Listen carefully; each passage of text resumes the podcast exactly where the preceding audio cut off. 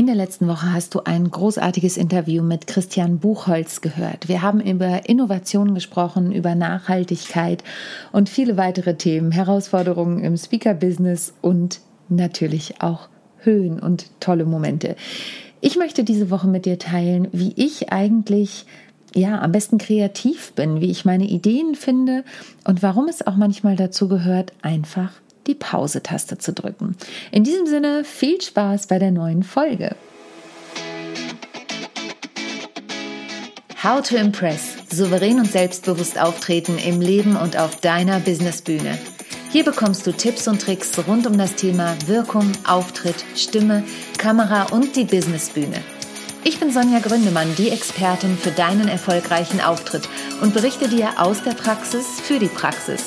Immer nach meinem Motto, Perfekt muss nicht sein, echt ist schöner. Ich musste gerade selbst etwas schmunzeln, denn im Intro einer Podcast-Folge zu sagen, manchmal muss man die Pause-Taste drücken, ist vielleicht nicht das, was einem Podcast gerade zuträglich ist. Ich erkläre dir aber natürlich gleich, was es damit auf sich hat. Und in diesem Sinne schön, dass du wieder eingeschaltet hast zur Folge 122, in der es heute mal um meine Kreativität und meine Ideen geht und ich dich ein bisschen mitnehme, warum ich manchmal auch die Pause-Taste drücke. Und zwar ist es ja so, dass ich ständig eigentlich in kreativen Prozessen bin. Jetzt mal abgesehen vom Podcast, in dem ich dir jede Woche neue Impulse vergebe, versuche mitzugeben, tolle Interviewpartner suche, ähm, mit denen ich dann über Themen spreche, von denen ich hoffe, dass sie dich interessieren, ist es natürlich so, dass auch ich ständig meine Programme überarbeite, eine Moderation vorbereite, ähm, einen neuen Vortrag kreiere oder mir Ideen zu einer Inszenierung mache, die ich mit Klienten habe, an deren Präsentationen ich arbeite. Wobei es da wirklich Unterschiede gibt in meinen kreativen Prozessen. Beim Podcast zum Beispiel ist es so, da gucke ich wirklich, auf wen habe ich Lust, wen möchte ich interviewen, ähm, wen hole ich mir mit welchem Thema in den Podcast. Dann kontaktiere ich die Person. Dann gibt es bei mir ein Formular, was die ähm, Interviewpartner tollerweise ausfüllen dürfen und können und tun. Das ist das Tolle daran, ähm, was nämlich den Workflow vereinfacht. Dann machen wir mittlerweile ja fast ausschließlich über Zoom die Interviewtermine, weil das einfach ähm, digital auch die Zeit spart, auch meiner Interviewpartner. Es ist ja eine Stunde Zeit, die sie mir, aber auch dir schenken, um sich mit mir zu unterhalten, um hier ein tolles Interview zu liefern. Und in ganz seltenen Fällen kommen Interviewpartner noch zu mir ins Büro. Ich hatte jetzt gerade für den Sisters of Comedy Podcast die liebe Miss Ellie hier zu Besuch, die Singer-Songwriterin mit Herz. Ähm, also wenn du Lust hast, da reinzuhören, dann hör auch mal beim Sisters of Comedy Podcast vorbei. Und sonst habe ich in beiden Podcasts eben diesen Workflow. Und dann habe ich ja immer Solo-Folgen, so wie heute, die ich aufnehme, um dir nochmal Impulse von mir mitzugeben und da ist es so, dass ich schlicht und einfach Themen sammle, die mir in den Sinn kommen. Und bei dem in den Sinn kommen, kommen wir auch schon zur Pausentaste. Denn es ist ja auch so, dass ich meine Themen manchmal aus ja, Impulsen, die ich bekomme, manchmal aus Songs, die ich höre oder auch vielleicht ein Hörbuch. Ich höre nicht so viele Hörbücher, manchmal ist es ein Podcast. Ähm, bei mir sind es tatsächlich eher Radio und Songs, die ich höre oder es ist auch mal ein Vortrag von jemandem den ich höre oder eine Fortbildung, auf der ich bin oder ein Online-Kurs, den ich mir angucke wo ich dann einen Impuls habe und dann in dem Moment die Pause-Taste drücke. Warum? Weil ich es mir gleich aufschreibe. Ich habe in meinem Handy die Notizfunktion. Ich bin ja tatsächlich um einen kleinen Backstage-Einblick zu geben, eher die Person, die ganz viel Notizbücher mit sich rumschleppt. Ich habe wirklich für alles mögliche Notizbuch. Also so ein richtiges Papiernotizbuch. Ähm, und früher habe ich auch meine Bühnenstücke alle noch handschriftlich im Notizbuch geschrieben. Das hat sich tatsächlich mittlerweile gewandelt. Ich tippe unglaublich schnell, ähm, wenn ich mein Buch jetzt endlich angehe. Das ist ja mein Plan für die nächsten Monate dann werde ich das auch direkt digital tippen. Aber oft ist es so, dass der kreative Prozess, wenn ich zum Beispiel Morgenseiten schreibe, das versuche ich regelmäßig zu machen, auch da natürlich im Gang ist und dann ähm, fließt da was aus mir, fließt da was ähm, aus meinen Ideen Und dann schreibe ich das auf in die Notizfunktion meines Handys meistens ähm, oder eben erstmal in meinem schriftlichen, handschriftlichen Notizbuch, wobei ich wirklich in meinem Handy ähm, eine Notizseite habe. Ich habe ich bin Apple-User, ich gebe es zu. Ähm, ich liebe Apple, keine bezahlte Werbung. Und ähm, da es eben diese Notiz, Notizfunktion und da habe ich dann immer eine Überschrift. Also das handhabe ich im Privaten übrigens auch so. Geburtstagswünsche meiner Tochter haben einen eigenen Notizzettel. Oder jetzt geht es langsam an die Einschulung. Was muss ich da machen? Da habe ich einen Notizzettel. Und genauso mache ich es mit meinen Ideen zu einem Thema. In mir reift gerade ein neues Bühnenprogramm. Nein, das wird noch nicht morgen sein und in diesem Jahr auch nicht, aber ich mache mir da immer wieder Notizen. Und wenn ich diese Notizen dann im Laufe der Zeit angucke oder wenn ich ähm, in den kreativen Prozess des Schreibens wirklich einsteige, dann schaue ich mir an, welche Idee, welche Story, welche Notiz passt an welche Stelle und wie kann das in den Workflow kommen.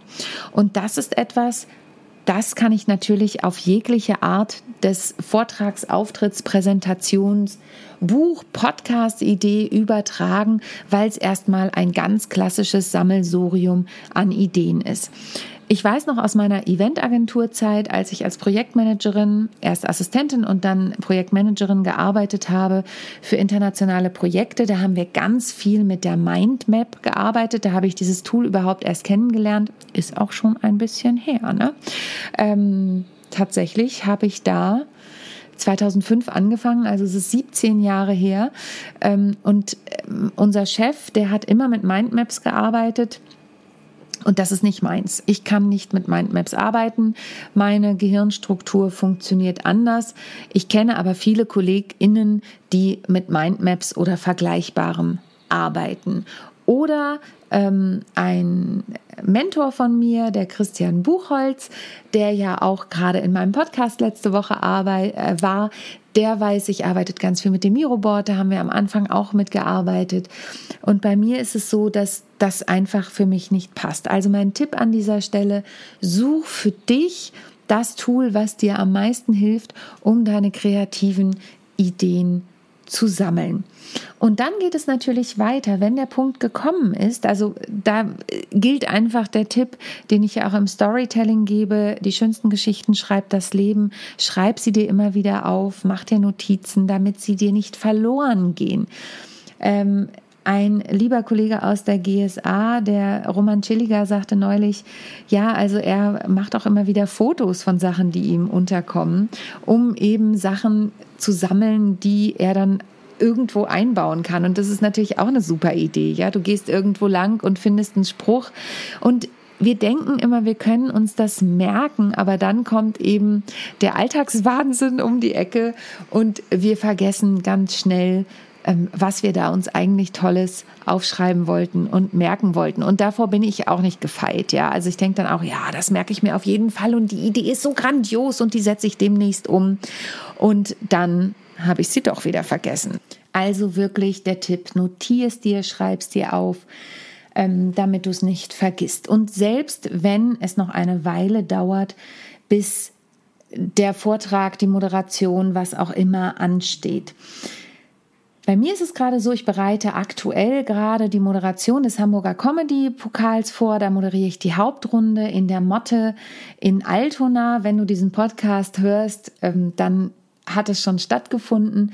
Aber da ist es so, dass ich natürlich auch auf etwas zurückgreife, was ich schon getan habe. Also die letzte Moderation zum Comedy-Pokal ist jetzt aufgrund der, Grund der Pandemie ähm, schon wieder, es war Anfang 2020 genau, also zweieinhalb Jahre her. Das heißt, ich gucke natürlich und habe mir das abgespeichert, was habe ich denn damals für eine Moderation gemacht. Dann kann ich einen Teil davon wiederverwenden bei, die Besonderheit bei der Moderation des Hamburger Comedy Pokals ist, dass ich zwischendurch auch Auszüge aus meinen Nummern spielen werde. Mein Pianist ist nicht dabei, aber ich habe ja auch Sprechanteile in meinen Programmen drin, in Alltagswahnsinn und typisch Frau. Und dann gucke ich immer, okay, was passt denn aus meinen Programmen? Ich habe jetzt schon nachgeschaut, ich werde nicht das gleiche spielen wie vor zweieinhalb Jahren, sondern habe einfach Lust auf was anderes und versuche dann natürlich auch immer im Sinne der Moderation da einen Zusammenhang herzustellen zwischen den Künstlern und Künstlerinnen, die da an dem Abend auftreten ähm, vor zweieinhalb Jahren war es zum Beispiel so, es waren zwei Männer da und da habe ich eben eine Schweineüberleitung, wie das Vanessa Jobst-Jürgens und ich immer in unserem Business and Cake Podcast genannt haben, gemacht und habe gesagt, gut, was ich habe geguckt, was sind die Gemeinsamkeiten? Mm, aber ich habe auch geguckt, was unterscheidet uns. Genau, ich habe zuerst gesagt, was unterscheidet uns. Naja, es sind zwei Männer. Es waren Betz und Olaf Bossi, die ich da anmoderiert habe. Und ich bin eine Frau und bin dann rübergegangen zum Thema typisch Frau. Also das war natürlich schöner ausgearbeitet, als du es jetzt hörst. Also ich gucke da schon immer, was passt denn zusammen. Das passt in diesem Jahr nicht. Dieses Jahr moderiere ich eine Frau ein, an und ein Männerduo. Das heißt, da überlege ich mir einen anderen Übergang und dann gucke ich wirklich in diesem Prozess der Moderation, okay, was fällt mir denn dazu ein aus meinen bestehenden Programmen? Welche Nummer kann dazu passen? Was kann ich dazu einbauen? Möchte ich vielleicht doch einen Song singen, der dann aber vom Band kommt? Also nicht der Gesang, sondern die Musik. Ähm, und das ist natürlich auch ein kreativer Prozess. Und bei mir ist es so, je nachdem, wo ich mich gerade befinde, klappt das direkt in einem Rutsch durch oder auch nicht. Und meine Erfahrung ist lustigerweise, dass ich am kreativsten bin, wenn ich Bahn fahre. Ich sitze am liebsten wirklich in der Deutschen Bahn im Ruheabteil, habe meinen Laptop vor mir und bin kreativ. Da fließt es bei mir. Ich weiß nicht, ob es an der Bewegung liegt. Ich habe ja auch meine Bühnenprogramme typisch Frau und ich habe ja auch meine Bühnenprogramme typisch Frau und Alltagswahnsinn beziehungsweise plötzlich Mama wirklich im Auto und im Flugzeug und in der Bahn geschrieben. Plötzlich Mama, da waren wir in der Elternzeit in Amerika und sind halt immer längere Strecken gefahren nach ein paar Tagen. Und dann musste mein Mann sich immer mein aktuelles Stück, was ich beim letzten Fahren geschrieben habe, anhören. Und dann habe ich daraufhin, damit ich wieder reinkomme in den Prozess, damit ich wieder in meinen Duktus komme, war diese Wiederholung nötig und auch zu gucken, finde ich das noch gut, was ich da geschrieben habe, ein paar Tage vorher. Und dann habe ich weitergeschrieben. Und das ist auch für den Prozess natürlich wichtig. Das heißt nicht, wenn du beispielsweise eine Tagesmoderation hast oder dass du jedes Mal, wenn du dran schreibst, den ganzen Tag nochmal durcharbeiten musst. Aber um eine Anknüpfung zu haben, das ist so ein bisschen wie die Continuity am Film, die halt genau gucken muss, wo habe ich denn das letzte Mal geendet dass ich da wirklich gucke, dass ich daran anschließe und dass natürlich jetzt sich nicht die Tonalität komplett unterscheidet. Das ist auch was, was beim Podcast aufnehmen wichtig ist. Ich bin zum Beispiel zwischendurch aufgestanden und habe das Fenster zugemacht. Da ist ein Schnitt im Podcast. Vielleicht hast du ihn gehört. Ich gebe mir aber immer Mühe, dass meine Zuhörer und Zuhörerinnen das nicht hören. Bei Interview-Podcasts kann es manchmal passieren. Das ist mir jetzt auch bei dem Sisters of Comedy Podcast schon passiert, dass hinterher jemand sagte, oh, kannst du das doch rausnehmen? Das möchte ich nicht unbedingt drin haben. Dann versuche ich da die Schnitte auch so elegant wie möglich zu machen. Einmal habe ich jetzt auch noch einen Satz dazwischen moderiert. Und da versuche ich dann natürlich auch darauf zu achten, dass sich das anschließt. Warum ich in Bewegung am kreativsten bin, kann ich dir nicht sagen. Ich habe das irgendwann für mich herausgefunden. Ich liebe mein Büro. Ich habe ja hier einen tollen Büroraum, komme ich gern mal besuchen, ähm, mit fünf Fenstern, das Eckbüro mit ganz viel Sonnenlicht und mit meinem Coaching-Bereich und eben meinem Schreibtisch hier, der eingehaust ist von Technik mittlerweile. Ich liebe es hier zu sein. Ich liebe es auch hier eben kreativ zu sein, Podcasts aufzunehmen. Aber ich habe für mich festgestellt, dass ich eben unterwegs am kreativsten bin. Und es kann auch ein Spaziergang sein, bei dem ich eben Musik höre und mir dann ein Gedanke kommt und da sind wir wieder bei der Pause-Taste und diesen Gedanken aufschreibe. Die Pause-Taste hat aber eine doppelte Bedeutung für mich, denn ich brauche auch mal eine Pause. Es ist für jemanden wie mich, der seinen Job liebt und gern mit Menschen zusammenarbeitet und auch gern Sachen rausgibt, wirklich nicht einfach, die Pause-Taste auch mal zuzulassen. Aber ich weiß, dass ich sie manchmal brauche, um meinem System, das klingt jetzt komisch, wenn du dich noch nicht mit systemischen ähm, Strukturen auseinandergesetzt hast, was auch menschliche Systeme und so angeht. Aber mein eigenes System braucht manchmal nicht unbedingt einen Reset, aber eine Pause damit eben die kreativen Prozesse auch wieder fließen können. Vielleicht kennst du das von dir, ähm, wenn ich total im hochtourigen Bereich bin, also irgendwie ein Termin jagt den anderen und ich esse eigentlich das Mittagessen nur nebenbei am Schreibtisch. Ähm, ich gehe nicht spazieren, ich mache dies, ich mache das. Dann merkst du schon jetzt, wie ich spreche, ich habe gar keine Luft zum Atmen. Und der Atem und die Ruhe ist etwas, was auch ich mir zwischendurch erlauben darf. Ich glaube, das ist auch so ein Punkt, warum ein Teil meiner Bühnenprogramme gern im Urlaub entsteht. Also dann, wenn ich mir auch gar keinen Druck drauf lege, ähm, dann entsteht oft entstehen oft meine Bühnenprogramme aus einer sehr entspannten Situation heraus. Ich weiß noch, der Titel für typisch Frau, mein Programm stand schon. Ich fange oft mit dem Titel an, aber in dem Fall war es so, ich hatte noch nicht den passenden Titel und der ist entstanden, da lag ich abends schon im Bett, hatte das Licht schon auf und aus und auf einmal kam dieser Titel auch mit der Schriftart, also nicht mit mit dem Layout, aber mit dem Typ, alles in Großbuchstaben, ist klein und Frau wieder groß und Fragezeichen, Ausrufezeichen.